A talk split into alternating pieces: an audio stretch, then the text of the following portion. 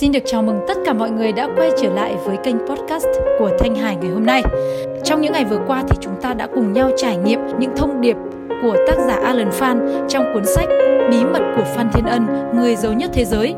Thông qua 8 tờ kinh trong suốt 8 số podcast của Thanh Hải vừa qua thì các bạn cũng đã có những cái trải nghiệm, và mình tin là những từ khóa, những lời nhắn nhủ từ trái tim của tác giả là tiến sĩ Alan Phan trước khi ông về với đất mẹ, chúng ta cũng đã cảm nhận được rất là sâu sắc qua từng từ, từng chữ và từng cái thông điệp mà ông chia sẻ. Hôm nay thì mình cũng rất muốn là cùng với tất cả các bạn, chúng ta sẽ cùng nhau trải nghiệm những điều tuyệt vời ở trong tờ kinh số 9.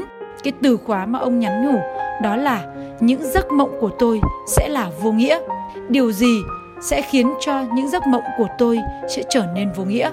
Thanh Hải xin được gửi lời chúc tốt đẹp nhất đến tất cả quý vị và các bạn. Bây giờ chúng ta sẽ cùng nhắc lại từ khóa của 8 tờ kinh vừa qua nhé. Tờ kinh số 1, tôi sẽ tập những thói quen tốt và trở thành nô lệ của chúng. Tờ kinh số 2, tôi xin đón chào ngày hôm nay bằng yêu thương từ tận đáy tim. Tôi sẽ kiên trì theo đuổi mục tiêu cho đến khi thành công. Tờ kinh số 4, tôi là một sáng tạo nhiệm màu của thiên nhiên. Tờ kinh số 5, hôm nay tôi sẽ sống như đây là ngày cuối cùng của tôi. Tờ kinh số 6, hôm nay tôi sẽ làm chủ mọi cảm xúc của tôi. Tờ kinh số 7, tôi sẽ cười với thế gian.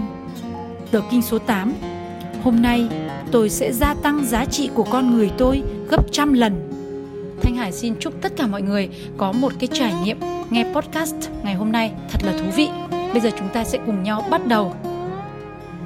sẽ cùng nhau khám phá tờ kinh số 9 trong cuốn sách Bí mật của Phan Thiên Ân, người giàu nhất thế giới của tác giả tiến sĩ Alan Phan, một doanh nhân Việt Kiều.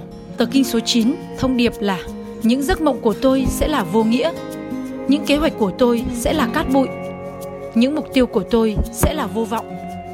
Tất cả sẽ không có một giá trị gì nếu tôi không theo đuổi chúng bằng hành động.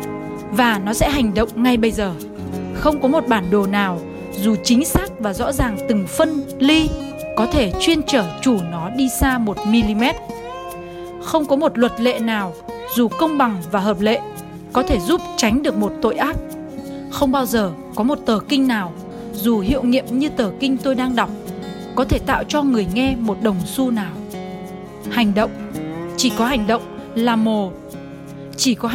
là mồi nổ để đẩy tung cái bản đồ, cái luật lệ, cái tờ kinh này. Những giấc mộng, những kế hoạch, những mục tiêu thành một thực tại cho đời sống. Hành động là đồ ăn, là thức uống, nuôi dưỡng sự thành công sau cùng của tôi. Tôi sẽ hành động ngay bây giờ. Nỗi do dự vẫn giữ chân tôi đã bắt nguồn từ sự lo sợ. Tôi hiểu được điều này. Khi nhìn nhận đáy tim của những con người can đảm, họ biết rằng chỉ có hành động mới tiêu diệt được nỗi lo sợ. Do đó, khi tôi hành xử không chút do dự, những nhịp đập loạn xạ của con tim tôi sẽ trở lại bình thường. Tôi hiểu rằng hành động sẽ biến con sư tử đang đe dọa tôi thành một con kiến hiền lành. Tôi sẽ hành động ngay bây giờ. Từ nay, tôi sẽ nhớ bài học của con đom đóm. Chúng chỉ phát ra ánh sáng khi đôi cánh của chúng đập mạnh trong động tác bay. Tôi sẽ làm một con đom đóm và ánh lửa của tôi sẽ lòe sáng dù ngay giữa ban ngày, dưới ánh mặt trời. Có những người chỉ thích làm loài bướm, khoe đôi cánh đẹp nhưng hoàn toàn phụ thuộc vào nhân nghĩa của cánh hoa. Tôi sẽ làm một con đom đóm và ánh lửa của tôi sẽ soi sáng thế gian này. Tôi sẽ hành động ngay bây giờ. Tôi sẽ không tránh né những công việc của ngày hôm nay, bởi vì ngày mai có thể không bao giờ đến. Hãy để tôi hành động ngay bây giờ, dù hành động đó có thể chưa chắc đã đem lại hạnh phúc hay thành công. Nhưng thà là hành động rồi thất bại, còn hơn là bất động và mục rữa. Khi hái một quả ngọt, hành động tôi chưa chắc đã đem đến sự thỏa mãn. Nhưng không có hành động, những quả ngọt này sẽ chết rữa trên cành cây. Tôi sẽ hành động ngay bây giờ. Tôi sẽ hành động. Tôi sẽ hành động. Tôi sẽ lặp đi lặp lại những chữ này mỗi phút, mỗi giờ, mỗi ngày, cho đến khi những chữ đó đã in sâu vào thói quen như hơi thở của tôi, như cái nhắm mở của mắt tôi. Tôi phải hành động. Với những chữ này, tôi sẽ ra lệnh cho khối óc đương đầu với tất cả các thử thách mà những kẻ thua cuộc luôn luôn tránh né. Tôi sẽ hành động ngay bây giờ. Tôi sẽ nhắc đi nhắc lại chữ hành động cho đến khi xương tủy của tôi phải ghi khắc. Mỗi khi thức giấc, tôi sẽ nhắc đến chữ này và sẽ nhảy ra khỏi giường. Những kẻ thua cuộc sẽ ngủ thêm vài giờ nữa. Tôi sẽ hành động ngay bây giờ. Khi tôi nhảy vào chốn thương trường, tôi sẽ nhắc đến chữ này và tôi sẽ sẵn sàng hầu tiếp khách hàng của tôi. Những kẻ thua cuộc sẽ do dự, lo ngại, sợ bị từ chối. Tôi sẽ hành động ngay bây giờ. Khi tôi đối diện với một cánh cửa đóng kín, tôi sẽ nhắc đến những chữ này và sẽ gõ mạnh. Những kẻ thua cuộc sẽ đợi bên ngoài trong run sợ và ngại ngùng. Tôi sẽ hành động ngay bây giờ.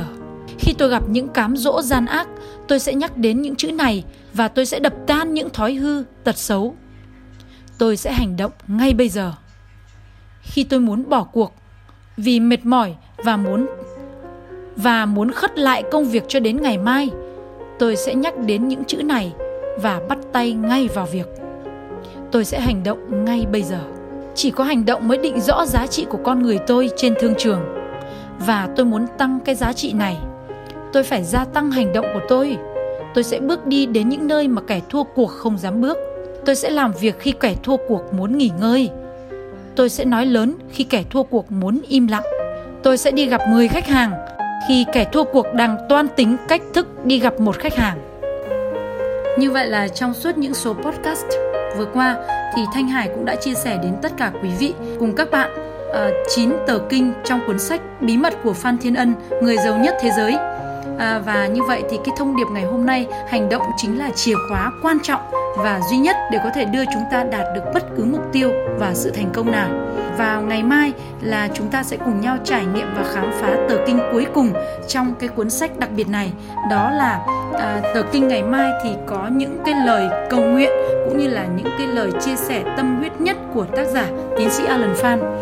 Trong đó thì mình cũng xin được bật mí với các bạn một cái câu ông nhắn gửi như thế này: xin chỉ cho con cách thức ăn nói để có được hiệu quả khi giao tiếp, nhưng hãy dạy con cách im lặng trước những thị phi vô bổ của tha nhân.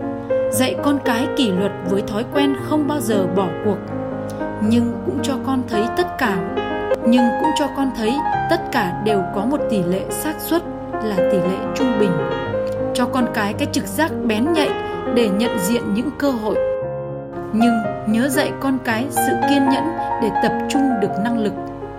Dạy con cái cách thức tạo cho mình rất nhiều thói quen tốt để bớt dần những thói quen xấu, nhưng nhớ cho con lòng hỉ xả để thông cảm với cái yếu đuối của tha nhân. Dạy cho con bài học về đau khổ để con hiểu rằng mọi sự rồi cũng qua đi. Hãy giúp cho con trở thành một con người đúng nghĩa.